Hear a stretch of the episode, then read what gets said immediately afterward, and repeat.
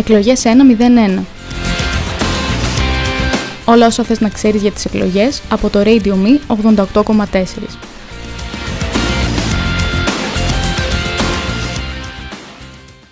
Τι ισχύει για τη συμμετοχή των γυναικών στα ψηφοδέλτια, τι ρόλο έχει η ποσόστοση και για ποιο λόγο έχει θεσμοθετηθεί, μας απαντάει η δικηγόρος και πολιτική επιστήμονας Γαριφαλιά Βιδάκη.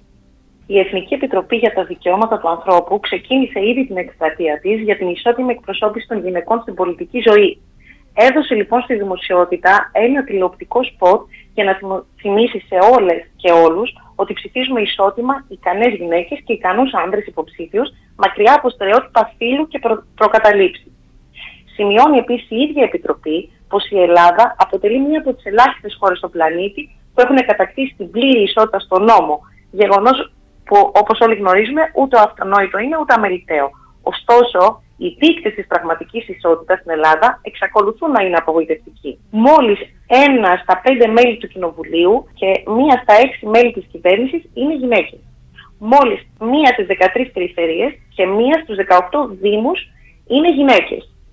Παράλληλα, υπενθυμίζεται πως το Ευρωπαϊκό Ινστιτούτο για την Ισότητα των Φύλων κατατάσσει σταθερά την Ελλάδα στις τελευταίες θέσεις της Ευρωπαϊκής Ένωσης σε θέματα ισότητας με ιδιαίτερα χαμηλή βαθμολογία, 28,1% στον τομέα της συμμετοχής των γυναικών σε θέσεις εξουσίας. Και όλα τα παραπάνω, αυτά που σας αναφέρω, παρά την πρόβλεψη του νόμου εδώ και αρκετά χρόνια για την εφαρμογή ποσόστοσης στη συμμετοχή των γυναικών στα ψηφοδέλτια. Πού είναι λοιπόν το λάθος, η ποσόστοση είναι αναγκαίο κακό, βοηθάει στην πράξη. Αυτό που διαβάζω πάρα πολύ τις τελευταίες μέρες στην προσπάθεια ενδυνάμωσης των γυναικών για εντονότερη συμμετοχή ε, στην πολιτική και κοινωνική ζωή του τόπου είναι κάτι τσιτάτα τύπου «Αν η ζωή είναι γένους τελικού, τότε και η πολιτική μπορεί να είναι γένους τελικού».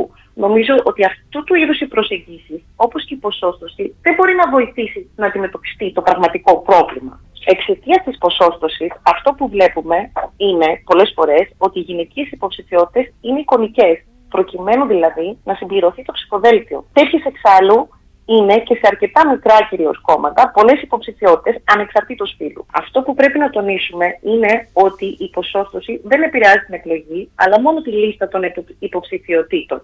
Έτσι εξηγείται και η σημαντική, αλλά όχι η εντυπωσιακή αύξηση των ποσοστών αυτή τη στιγμή είναι υποχρεωτική η συμμετοχή των γυναικών στα ψηφοδέλτια στο 40%. Η ισχύουσα ποσόστοση δεν εγγυάται όμως την εκλογή των γυναικών. Εγγυάται μόνο τη συμμετοχή τους στο ψηφοδέλτιο. Η ανισότητα εκπροσώπησης των φύλων και ειδικότερα η υποαντιπροσώπηση των γυναικών στα ερετά δημόσια αξιώματα σε σύγκριση με το ποσοστό τους στο γενικό πληθυσμό είναι φαινόμενο που ανάγεται κυρίως σε κοινωνικά αίτια, δηλαδή στα επικρατούντα στο παρελθόν κοινωνικά στερεότυπα για το ρόλο της γυναίκας μια μεγάλη συζήτηση που βλέπουμε να διεξάγεται αυτή τη στιγμή στην Ελλάδα. Προσπαθεί να δώσει απάντηση στην αιτία για την οποία δεν έχουμε τόσο μεγάλη συμμετοχή των γυναικών στα κοινά. Είναι γιατί ακόμα επικρατεί η συντηρητική εικόνα που θέλουν να έχουν οι γυναίκες στη δημόσια σφαίρα. Εκλογές 101 Όλα όσα θες να ξέρεις για τις εκλογές από το Radio Me 88,4.